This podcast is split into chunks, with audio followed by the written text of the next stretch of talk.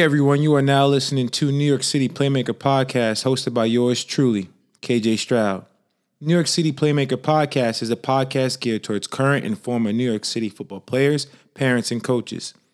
Here you will get some of the best football stories, including how some have achieved their goals, overcame adversity, and even a perspective from parents and coaches. In the semifinal round of the PSAL playoffs, some great matchups took place over the weekend. Some cro- some programs will be advancing to the championship, while others will be packing their helmets away until next season. Meanwhile, those 2020 seniors will be concluding their high school careers. Again, I can't stress the importance of taking advantage of this time, promoting yourself, and getting in contact with those college coaches, making sure you're taking care of the things that you can control, like the NCAA clearinghouse, SAT scores, and making sure that GPA is right. You definitely don't want to miss out on the opportunity because of grades or not having the NCAA courses taken care of. But let's jump right back into the semifinals. In the semifinals, we had Tottenville beating Lincoln 45 24, while the defending champions beat Curtis 25 0. In the bowl, we had New Utrecht beat Port Richmond 33 0, while Tilden beat loses to Madison 22 6. Facing off in the city championship December 4th, we got Tottenville facing the defending champions Erasmus Hall, while in the bowl championship, we got New Utrecht facing Madison on November 30th. It's like a gift and a curse when your season comes to an end. It's because you got to transition your mind and gear towards back towards your academics, and then you also get a head start on next year's season for those underclassmen there's so many different outlets that I think that you know, you know, kids in New York City can uh, take advantage of. There's so many programs. There's so many good quality coaches out there that teach, you know, their techniques. Whether it be positional training, whether it be strength and conditioning, whether it be speed training. There's so many different outlets for kids to improve their game.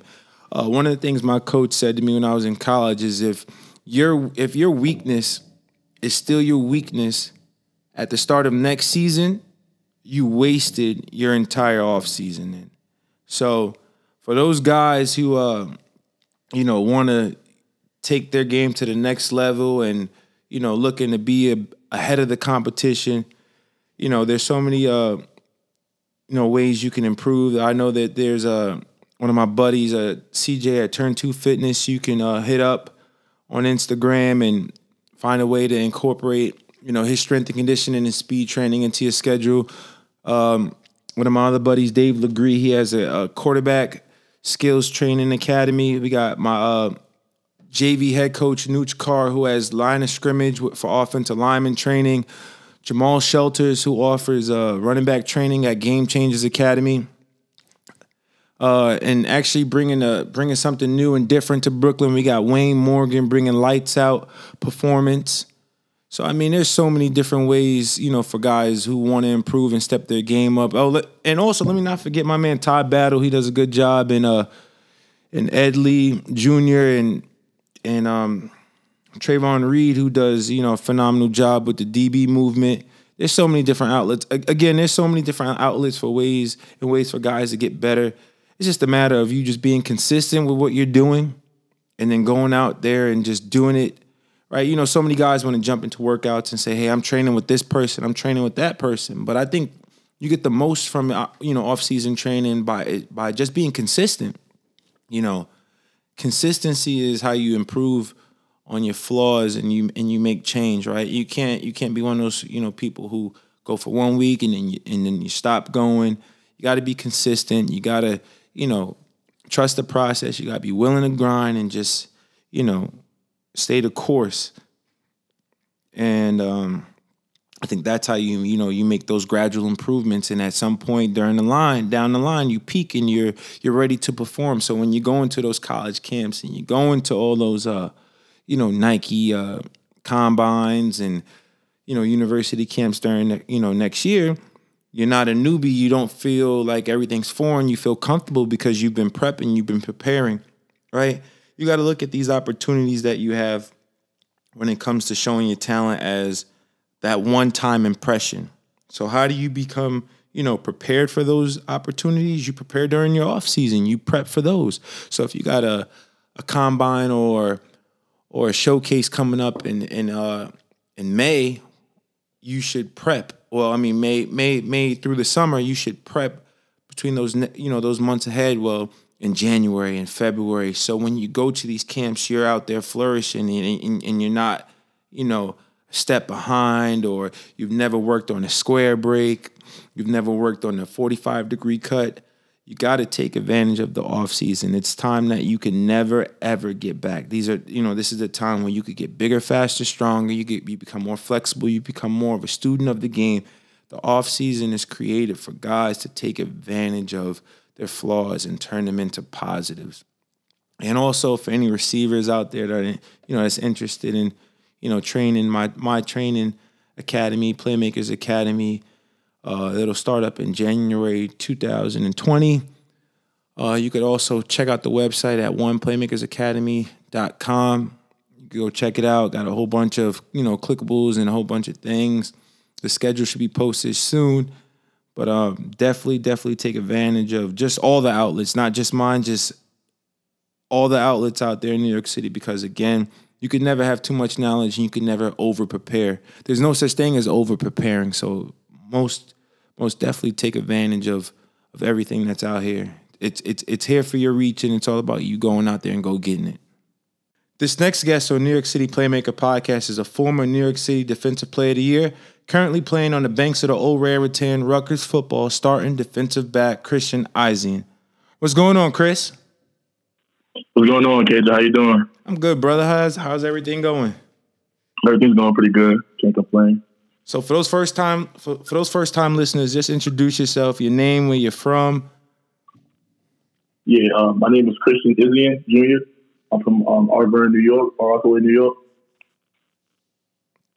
What was it like growing up in Far Rockaway? How what was it like growing up in New York City, right? Because there's so many different areas. So let's talk about growing up in New York City, and then let's talk about growing up in Far Rockaway. Yeah, yeah, of course, yeah. You know, New York is a big place, so um, just growing up in New York in general, you know how it is. You got to be tough. You got to be gritty. You know what I'm saying? You got to go get yours no matter what. But um, you know, just you got to always stay on the right track. You know, and that's the whole thing. The plan, if you got a plan, you always want to stay on the right plan and stuff like that. So living in New York and living in Far Rock in particular, you know, um, you know, there's a lot of negative things around you that, that can surround you, you can get caught into. But it's, it's up to you ultimately just to feed out of that stuff and make sure you stay focused on the stuff that you have planned for your future. Word, because I already know there's so many distractions, there's so many different things that you could get caught up in being in the city. I'm just happy to hear that uh, you you didn't you know fall hands to any of that. What youth program did you play for growing up? Uh, from six years old to 13 years old, I played for Rosedale Jets. Benjamin Queens. Okay.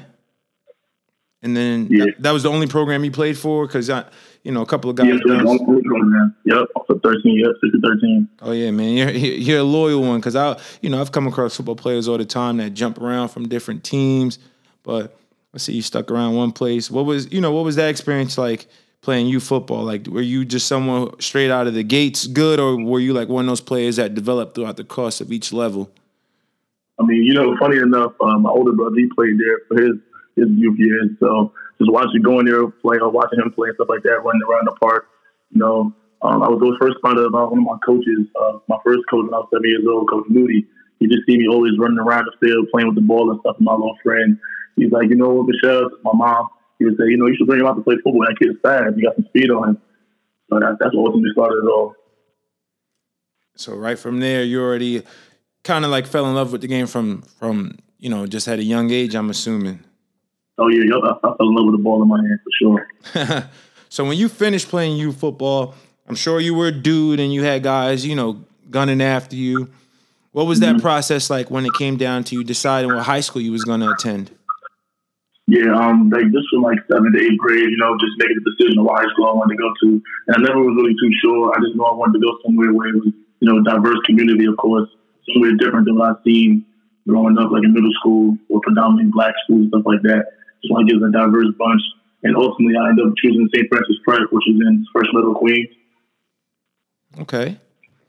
So so you had so your family had like a checklist like was there like uh you know programs that you were looking for when it came from a, I mean from an educational standpoint like was it like you know a certain checklist that your mom might have had that you that she felt like you needed you know as far as you know when you were making that transition you know picking your high school Oh yeah, definitely. Uh, my mom, she's always heavy. My mom and my father both heavy on academics growing up, so that was always a must in choosing where I was in high school. But then they also wanted to go somewhere where you know I, I have a successful football, life, you know, as well. So um, making that decision, St. Francis Prep gave me the best of both worlds. Right. So yeah, I know I know a little bit about your story and your journey. I know you played in uh, the Catholic School High School League. You played in big, you know, New Jersey's Big North, and you concluded your high school career in the PSAL. What was the experience like in each three of those leagues? Well, each three of those leagues, yeah, I, I had a little journey in high school for sure. Just, um, just you know, being able to adapt to three different places, three totally different places as far as community, as far as the people you're playing with, as far as people you're playing against. Um, I would definitely say playing in Catholic League, it taught me like the fundamentals of playing um, high school football, playing right. freshman and junior ball there, won the championship, breaking school records, all that stuff. It just taught me, you know, first be humble because there's people always looking around you, looking up to you, and stuff like that. So after making a transition to going to Jersey, it was humbling, very humbling. I actually playing against people that was, if not better than me, or just as good as me, right. every week in and out. So just adapting to that, knowing that, you know, you, you have to you have to show up every week if you want to get noticed. Um, that my junior year, and then going into my senior year at U you know, just solidifying my my status. I'm the man where I have to go, wherever I go. I have to be a top dog for people. That's the that's the status that people have for me. So, in a nutshell, you you played in the Big North. You played against some dudes. You played in tough, hostile environments. I'm sure up in mm-hmm. Jersey. I could say the same for when you played in uh, in New York City PSAL. When did you feel like your high school career was beginning to peak? Yeah, uh, I would definitely say my peak um, between that that course of mine. I want to say, really my my junior year and my senior year.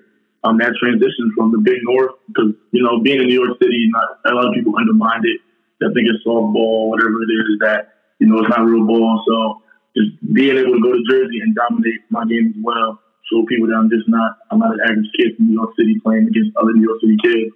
Being able to play against these top dogs in Jersey right. and making over first, second team or third teams, whatever all that stuff is, you know, exactly at the end of the season show people that I'm not a fluke. So right. I would definitely say end of the junior year season to my senior season. Was it like a, a highlight moment or like a best game or you would just say like the two years in general just was just like that year where you felt like I'm that dude? Oh yeah, definitely. I would definitely say my highlight game. It was just it was just been in my, my junior year. I would definitely say that I played against like you know the top ranked teams in the country, not just in Jersey, the country. Teams like Bergen Catholic, Greenwich Catholic, uh, schools like that. You know, just just dominating against those teams, having putting up big numbers, scoring touchdowns, um, stuff like that. I would say that was real, you know, peak of my of my high school career. Now, playing in that league and playing against some of the top talent across the country in the Big North what made you feel like, you know, making that transition, you know, back home to the PSAL? Like what what made that, you know, what made you change your mind to, you know, wanting to come back home? Um, you know, ultimately, there was a lot of things that changed my mind and going back home for my senior year. Um, especially, you know, just being away from my family for that one year, um, commuting back and forth, week in, that, week in and out. It was a lot for me and my family personally. Um, I just wanted to be able to come home somewhere I was comfortable, be able to focus on my academics as well as my athletics. So just as far as my family be comfortable with me and, you know, me ultimately being able to enjoy my senior year as being my last year in high school. Nice. So as you made a name for yourself throughout New York City, I'm sure you had a recruiting process just like any other athlete. Mm-hmm. What was that experience like being recruited by, you know, different universities? Yeah, um, you know, the recruiting process really started for me around my junior year. I would say um, after my junior season, I was getting some, you know, some interest from some coaches that were coming in out of school to check on me, um, asking how I'm doing, stuff like that, school academics. Um, um, my junior year, I would say, like, that's I would take my visits and stuff like that. So there was a lot of overwhelming things going on during that time. Um, I really, I didn't feel like that I was being exposed enough to my junior year. And I feel like um, I would have to turn up a notch ultimately my senior year to be able to get the schools interest I was looking for. Right. What were some of the things that you felt like, uh, you know, where you were get where you weren't getting uh you know the exposure like what what would make you say like you know you felt like you needed to do to get the the necessary attention needed was it something that you felt like you needed to do or was it something that you know you felt like coaches were just missing out on because of where you were Um, I would definitely say a little bit of both. Um, you know, as you know, you could, you could always go around find somewhere with a 5'10", 185, 195 bowler, but you always have to think about the long term too. Like, are these people going to be able to play on Saturdays against the top, you know, players in the country, of course? And I feel like I was I was doing a lot. I was doing the right things to put myself in that position to be that player, but I feel like I could definitely do more, show my versatility, not just on the offensive side of the ball, but the defensive side of the ball. And you know, I also I also feel like my career was going a little bit under under the radar because of my lack of exposure, which also was the reason why I decided to come back to New York City. So when you decided on Rutgers, what were some of the reasons why you felt it was a good pick for you? Um, yeah, definitely just being able to, you know, obviously play home in front of my parents. You know, they they try to get every game they can. They bring as many people out, all the support system that I have, being able to come home, you know, the holidays like Thanksgiving tomorrow, stuff like that, being able to commute, being close reach with them. Um, Rutgers is also like a top, you know, academic program in the country, so that was a no-brainer for me and my family. And just ultimately being somewhere where I'm comfortable. You know, I, I know players on the team already from playing in high school or whatever. I live nearby, so that was just a win-win for me. Do you feel like you entered college, you know, prepared academically, athletically, or do you feel like you know you were a bit behind? Um, I would definitely say I, I, I, was prepared for high school. I mean, sorry, I was prepared for college um, academically. I'm um, just being in like these these Catholic environments the high schools. Um, the academics is very like you know they're rigorous, so they they boosted up a lot. They they show us things that we're gonna be expecting to see in college and things like that. So definitely prepared academically. Um, as far as my transition from defensive back, from receiver to defensive back. I would say you know my I needed a lot of development going into college. Only playing DB one year, so um, athletically, I definitely needed to develop. What would you say was the biggest adjustment? You know, playing in New York City and then enter, entering college. You know, what was like the biggest adjustment to the game? Um, just actually being a student of the game, just learning the ins and outs of actual football, not just lining up and playing against the person in front of you, but knowing the ins and outs of why they're doing what they're doing and how they're doing it. Um, just being a student of the game, I would say. So, if you don't mind, for like you know some you know some young player that might you know check out your episode can you go into depth a little bit about what it means like to learn the game yeah definitely um as far as being a safety just learning learning things as far as split like the split of what formation it is as a safety it's your job to know what formation it is and make sure all your teammates know what formation it is because the formation some a certain formation means a certain play and, and the, the, more you narrow that down be able to know what formation it is it'll give you a chance, a better chance to know what play to use. So there's learning things like what the tight end is doing or what key is he giving you. Um, things like that will just help your game elevate, let you play faster. That your eyes won't lie to you. That's what my coach always tells me. So being being able to read your keys and knows what, what your job is post snap and making the quarterback work post snap is a win for you. And that helps you play faster back in college football. Right. I think, you know, I think so many times, you know, high school athletes or just athletes in general think the game is so so physical, but at the same time, I think it's more physical than it is actually. You know, yeah, I think it's more mental than it is, eh, you know, than it is physically. But um, mm-hmm. you know, with that being said, I know you redshirted your first year in the college. What what was it like redshirting? Do you feel like that year was beneficial towards where you are today? Um, I, I, I love my redshirt year actually. Um, I would I don't regret it at all. I think my redshirt year was my, my most beneficial year. I feel like it gave me the chance to be able to grow as a as a student of the game, but also as a as an athlete playing the position. Um, to learn things like learning from the boys ahead of me. I played against, I played behind uh, like fifth year seniors and stuff like that. So they they've been playing college for five years. They they've seen it all by them. So right. they showed me the ins and outs of, a position like what I should be looking at, what I should be expecting when I see this or what I see that. So, and then I, I played on the scout team for what I want to say eight, nine games of the season after my first four games. So, what was that like? Yeah, the scout team, like you know, a lot of people that they'll say, "Oh, you're the scout team," whatever. Team is the best thing for someone who, who's developing as a player. I feel because you're playing against the starting offense every week, or you, if you're on defense, you're playing against the starting offense, or whatever it is. Playing against the ones that's playing in the game every Saturday is the best look you can get um, being able to to see how physical they play, being able to see how they they make their checks and how the QB makes his reads and all that stuff. That helped me develop as a player. Mm. See, that's big because I think you know most most uh you know freshmen that go in, they get discouraged, right? They tank as soon as they're they're told, you know, they're red shirt, and I think they feel like you know embarrassed in a sense. But yeah, again, no, uh, definitely not. Again, I definitely that's definitely not something I think uh, any athlete should be uh, ashamed about. Anytime I think you get to take a, a year, not necessarily a year off, but a year to step back and really examine the whole product, I think that's actually beneficial. Anytime you get to just step, step back and just learn. What was a day? To, what was a day to day like for you as a when, when you redshirted? Um, a day to day was just you know wake up in the morning, you know go to go to my book check that I would have in the morning. Um, if I had class in the morning, it was one or two classes, go to my classes, or I have tutor, go to tutor. You know, get in at, at one thirty for meetings. Um, just go through the, what, what, the scout team needs to look at for the offense so we can help them, give them a good look, right. so they can be successful on Saturday. Um, you know, getting ready to practice, practice two and two and a half hours, just going hard on practice, being able to, you know, because there's always people watching you, people know. There's people who's grading the scouts to see if they're going hard. Right. So they bring their coach knows they want they get opportunities. So everything college is earned. So just going hard every week, people coaches notice you, they see you're going hard and stuff like that. So just, just always going hard. There's always know people watching you daily. So. So right now you got 67 tackles on the year, 42 solo, and uh, three pass breakups. Your last two outings you've been big for you. Against Michigan, against Michigan State, you had 10 tackles. Against Ohio State, you had 11.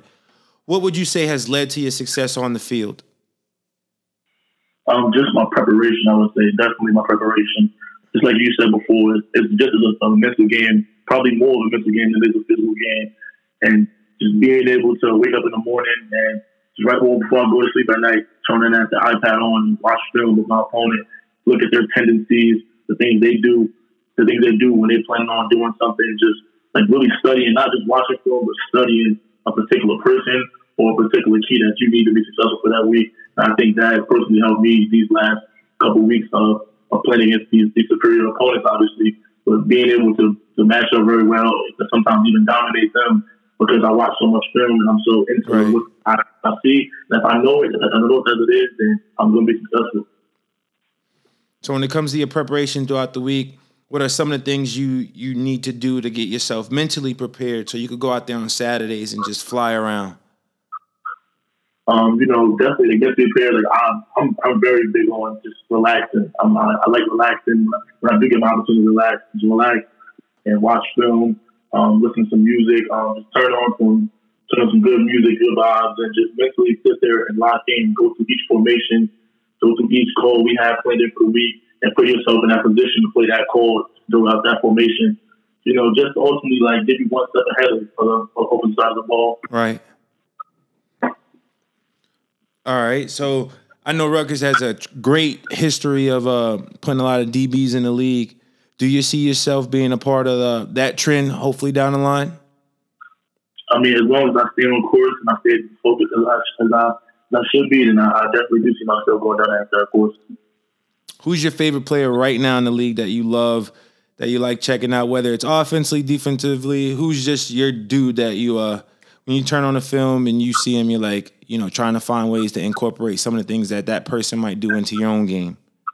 Yeah, um, uh, society, you know, it's the most exciting player to watch I see right now in the league. I mean, everybody sees Lamar Jackson and just how how confident he plays his game and how, you know, all his doubts were coming into the league of him playing receiver or quarterback, things like that. Him, you know, proving people wrong, stuff like that. Just, just being confident in your ability and trusting what you what you believe in and doing that.